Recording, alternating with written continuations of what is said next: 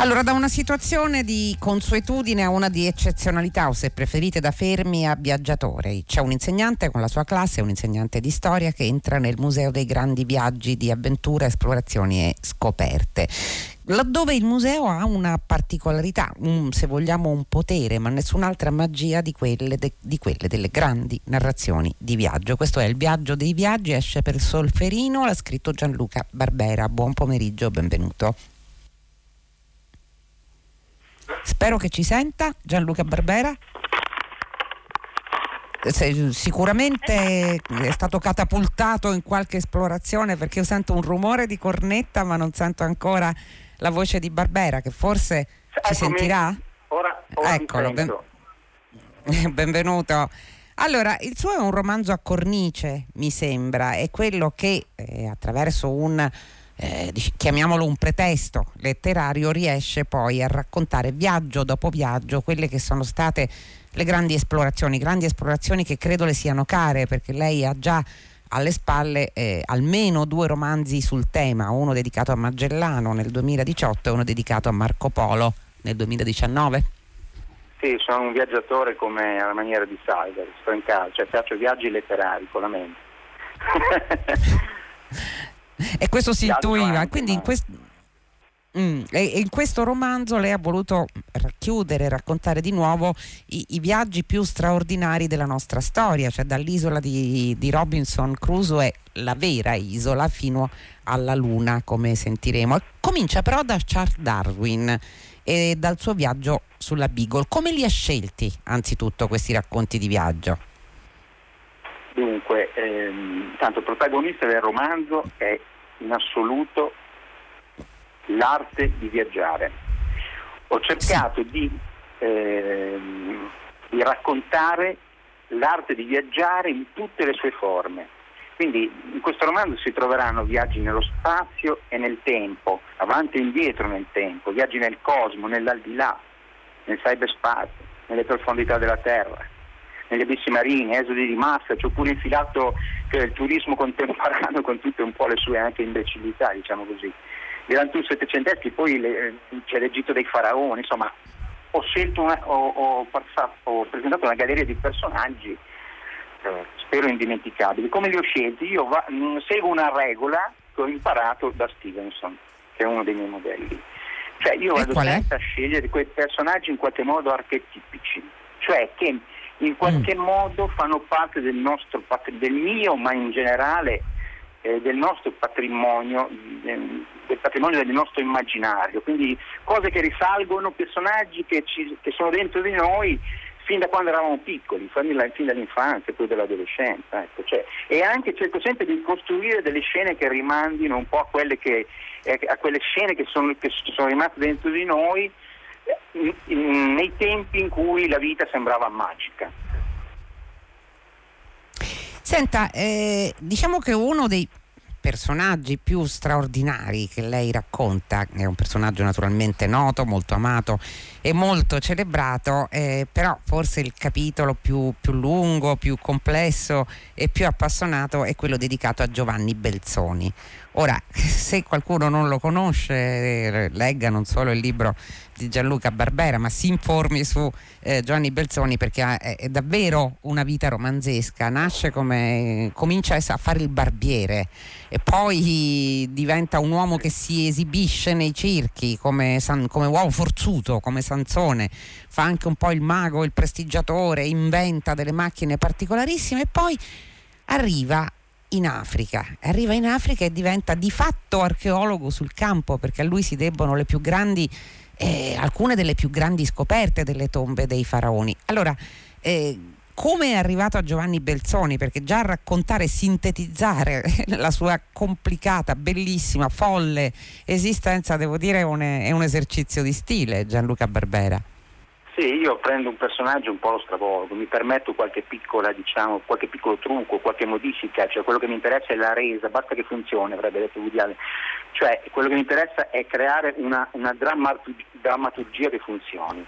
Sono arrivato a Belzoni, secondo me è conosciuto da pochissimi, ha la sfortuna di avere un nome secondo me che non ha appeal. Eh, in una società della comunicazione questo, questo, personaggio è stato famosissimo all'epoca ma è morto povero, nonostante abbia scoperto tesori preziosissimi nell'Egitto dei, dei faraoni e abbia, si sia anche impossessato, eh, o meglio, sia entrato in possesso legittimamente di questi reperti, li abbia portati e rivenduti ai musei di tutta Europa, insomma per qualche ragione c'è sempre stato qualcuno che lo ha sfruttato quindi è riuscito, eh, cioè ha guadagnato un po' sulle sue spalle. Questo personaggio è incredibile, padovano, alto due metri, sì. ehm, si, si, eh, prima eh, il, eh, si, lavora nella, nella, bottega di barbiere del, del padre, poi si trasferisce in Inghilterra dove inizia a fare degli spettacoli di magia e anche di uomo forzuto, come gigante, passa la, in Inghilterra all'epoca era famoso come il Sansone di Patagonia, sollevava fino a nove uomini sulle spalle,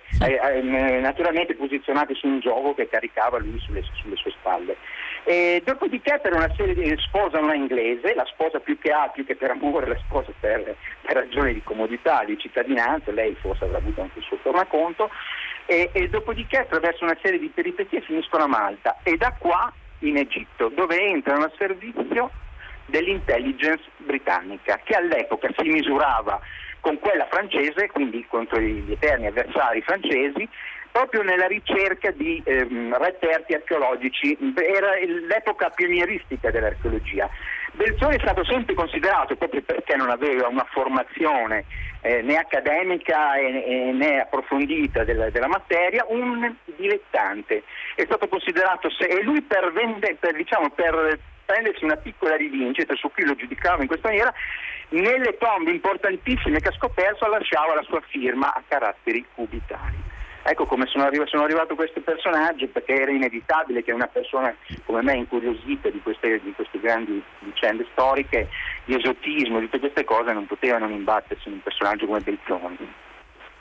Senta, è quello che lei mi sembra, se noi volessimo dare una mappa dei viaggi che attraverso la mediazione del, del suo insegnante di storia le va a raccontare, anche la messa in fila mi sembra di eh, magnifiche ossessioni. Eh, Belzoni eh, rientra, se vogliamo, in, quella, eh, in, quel sogno di scoprire le foci e le sorgenti del Niger che eh, erano, era caratteristica della sua epoca. Prima ancora però lei parla del Grand Tour, lo aveva già accennato e qui ci mette in scena Horace Walpole e Thomas Gray eh, che viaggiano verso il sud, viaggiano eh, verso il Golfo di Napoli, viaggiano verso la sognata bellezza. Poi eh, metterà in scena altre ossessioni, quelle verso i poli, la conquista dei poli, che sono state poi caratteristiche di un'epoca eh, che ha portato a, a, compiere follie, non parla di Shackleton qui e quindi dell'altro polo, ma parla sì. di, di, Nobile e di Amundsen e poi arriviamo all'ossessione per lo spazio, quindi all'allunaggio come, come lei mh, prima accennava. Quindi c'è sempre un momento in cui gli uomini desiderano eh, non scoprire, non necessariamente scoprire perché il Grand Tour non è una scoperta, ma vedere nuove terre. E, è come se lei eh, avesse messo insieme tutto questo. Poi ovviamente arriviamo anche a Marco Polo che chiude il, eh, il, il suo romanzo. Mm? Ma e dunque, naturalmente, come diceva Aristotele, la curiosità è la prima molla dell'uomo. Eh, le, esplorare all'epoca non era fare una passeggiata come oggi, eh, fare lunghi viaggi si, si metteva veramente a rischio eh, la propria incolumità. Mm, io presento dei cosiddetti giganti, titani, ma in realtà sono dei falsi titani, perché quasi tutti falliscono. Cioè, io non credo al mito dell'eroe, sono un uomo contemporaneo, quindi ho un certo numero di disillusioni. Cioè, ogni volta che ho incontrato un personaggio che mi era stato presentato come un grande eroe, poi alla prova dei fatti, ecco, che la disillusione è stata immediata. Mi piacciono gli uomini, gli uomini in carne ed ossa, quelli che hanno osato più, del, più di quello che osano altri, e questa è l'unica cosa che distingue questi personaggi personaggi, dalle persone comuni, hanno usato di più. Hanno avuto evidentemente meno, mh, mm, hanno dato meno importanza alla propria vita individuale eh, mettendola al servizio di un sogno che comunque era sempre una forma di megalomania perché Magellano, che è anche uno dei personaggi che affronto lì, cioè sì. è un personaggio ossessionato da un sogno, cioè non è una persona positiva. Eh, naturalmente ora noi ne abbiamo un buon ricordo, ma eh, Magellano è una persona che ha trascinato un sacco di persone alla morte per, per, per, per raggiungere un obiettivo. Quindi io non credo agli eroi, sono persone in carne ed ossa hanno, coltivano grandi sogni ma il più delle volte falliscono, però lasciano, lasciano una traccia importante nella storia ed è quella che noi oggi ricordiamo. C'è anche un personaggio che, eh, il cui nome forse eh, non è noto, perché se molti conoscono, ovviamente grazie a Daniel Defoe, eh, Robinson Crusoe, pochi sanno, e lei lo racconta, che in realtà quella stessa avventura è stata, è, è sta, apparteneva a un uomo realmente esistito che si chiamava Alexander Selkirk, che era uno scozzese che trascorse su un'isola deserta buona parte della sua vita. Chi era Selkirk? Era uno scozzese che fin da piccolo eh, vabbè, aveva problemi in famiglia, era litigioso, era un tipo violento, eh, però sognava di, conoscere, di, vedere il mondo e quindi si imbarca, va a raggiungere l'Irlanda e da lì si imbarca su una nave di corsari. E quindi va a fare la guerra di corsa, verso, si dirigono, attraversano l'Atlantico e raggiungono il Sud America e da lì iniziano ad andare alla caccia ai galeoni spagnoli, solo che poi ha una lite con uno del, col comandante della nave e, viene abbandonato su quest'isola. Quest'isola però si trova a, una, a delle coordinate molto diverse da quelle in cui, ambienta Daniel, in cui Defoe ambienta il suo Robinson Crusoe.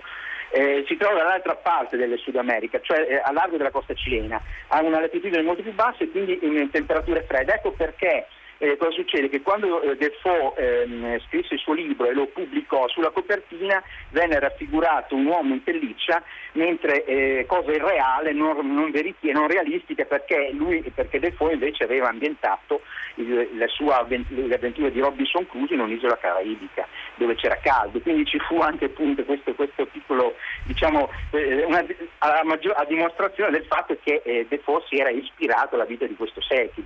Seti trascorse in quest'isola deserta eh, quasi tre anni e poi venne salvato da una nave battente, cioè mh, arrivarono diverse volte mh, delle, mh, delle, navi spagnole approdarono sull'isola, ma siccome la Spagna era rivale eh, dell'Inghilterra lui eh, si doveva nascondere e quindi dovette attendere l'arrivo di una nave inglese. A quel punto eh, venne imbarcato, eh, il, ehm, tornò alla civiltà per fare cosa? Per finire dopo appena un anno di rimpiangere, rimpiangere la sua isola deserta maledicendo quindi ritorno alla civiltà. Questa è la realtà, è, è la storia di Selki a cui Defoe si è ispirato. Che, de, si, ciò di cui si lamentava Selkirk, che io ricordo scherzosamente nel, nel, nel, nel capitolo dedicato a lui, è che eh, Selkirk dice Defoe ha preso a modello la mia vita, l'ha ricoppiata e non mi ha pagato un cente, una sterlina, un, uno scellino di diritto e quindi lo accusa di questo e, e il racconto dell'episodio si conclude così. Senta mm, Gianluca Barbera, lei prima accennava nei viaggi del, di quello che chiama cyberspazio nella rete, insomma, e il protagonista, diciamo così, comunque colui che attraversa la cornice del suo romanzo, il professor Terranova, e sostiene che se ci sono viaggi comparabili eh, alla spedizione di Magellano, ma anche al primo viaggio sulla Luna, non possono esserci altro, altri che i viaggi proprio nella rete. Ed è la sua convinzione anche? La rete è un universo misterioso e può anche, e può anche nascondere brutti e pericolosi segreti, noi lo sappiamo, no? cioè, la rete è una cosa bellissima, crea socialità, nei social però vediamo accadere anche delle cose orrende, lo vediamo tutti i giorni, insulti cioè la gente al, al riparo, sentendosi al riparo de, dietro una, capito, una, maschera che le protegge, che crede che la protegga, dice le cose più incredibili. E poi, piena, e poi la rete ovviamente è piena di siti ingannevoli, mh, di siti pornografici, di siti che fanno anche cose peggiori, che hanno a che fare con la pedofilia.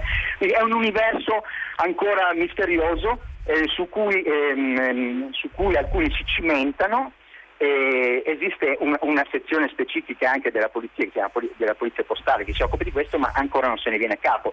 Cioè, diciamo che è ancora un mondo franco, è un po' come quando un tempo negli stadi eh, venivano consentito eh, che, che, accadessero cose turpi, eh, nel nome di, dire, di, una specie di franchigia che, doveva, che riguardava gli stadi. Ora, nel, nel mondo di internet ancora un universo inesplorato, pieno di possibilità che ancora non conosciamo perché ogni giorno c'è una novità in questo universo succedono cose belle ma anche cose brutte e, e tutto avviene all'insegna di una specie di impunità tuttora al momento, poi vedremo. Senta, l'ultimo viaggio che lei chiama il viaggio dei viaggi è la parte, se, se voglio dire, del eh, resto del libro, ripeto, è un libro a cornice, eh, non a caso si chiama Il viaggio dei viaggi che evoca il racconto dei racconti, l'ucunto dei conti. Ecco, ha un tono che è giustamente avventuroso, l'ultimo racconto eh, ha un tono più sognante e visionario. Qual è il viaggio dei viaggi? Sì, il viaggio dei viaggi, eh, il viaggio dei viaggi è il viaggio è il viaggio che noi, che noi, compiamo, che ciascuno di noi compie dentro di sé, nella propria mente, nella propria anima eh, il mondo non esiste un mondo oggettivo, esiste solo quello che noi percepiamo, che ciascuno di noi vede del mondo e quindi ognuno, anche due persone che compiono lo stesso viaggio, in realtà fanno due viaggi diversi. Molte volte uno se non ha una disposizione di spirito buona può fare il viaggio più favoloso del mondo, trovarsi nella località più incredibile del mondo, ma non, eh, non, trovare, non, non, trovare, nulla che lo stupischi. Invece a volte se in una buona disposizione d'animo può fare una passeggiata dietro casa e, e ricavare una giornata incantevole. Cioè quello che voglio dire è che il viaggio dei viaggi è un viaggio nel tempo, un viaggio nello spazio, ma è soprattutto un viaggio dentro noi stessi. L'ultimo racconto che ha per protagonista Marco Polo ha un tono favolistico anche perché, perché il professor Terranova è tornato a casa e legge una fiaba, diciamo così, alla figlia, la quale è piccola e naturalmente non potrebbe raccontarle una storia di cannibali, eh, truce di cannibali o una storia macabra o una storia con finali truculenti. Quindi è un finale aperto, sognante, è un finale nel quale si rompe, per così dire, la barriera del, dello spazio-tempo. È, come se ci, l'ultimo capitolo è come se ci introducesse una, ci dischiudesse una serie di universi paralleli. Ora ci sono anche degli studi in fisica che ehm, lo stesso Einstein morendo disse il tempo non esiste. Questo sarà uno dei temi del mio, del prossimo libro. Sarà il tema di un altro viaggio probabilmente. Grazie Gianluca Barbera. Come, scusi, eh, stiamo proprio chiudendo, cosa, stava, cosa voleva dire? No, dicevo semplicemente no. che ehm, sto, ehm, in questi periodi di lockdown mi sono dedicato a, ad abbozzare un altro libro e parlerà sempre delle dimensioni del, dell'inesistenza del tempo. Grazie, grazie a Gianluca Barbera. Il viaggio dei viaggi pubblicato da Solferino, libro del giorno di Farenet che stavolta davvero deve chiudere ovviamente con i saluti da parte della redazione. Benedetta Annibali, Giosuè Calacciura, Michele Demieri, Lea Gemmato, Clementina Palladini, Laura Zanacchi, Daniela Pirasto in regia, Susanna Tartaro che cura il programma, Michele Marzi alla console, linea Luca Damiani per 6 gradi alle 15 domani ci ritroveremo qui su Radio 3. Felice serata da Loredana Lipperini.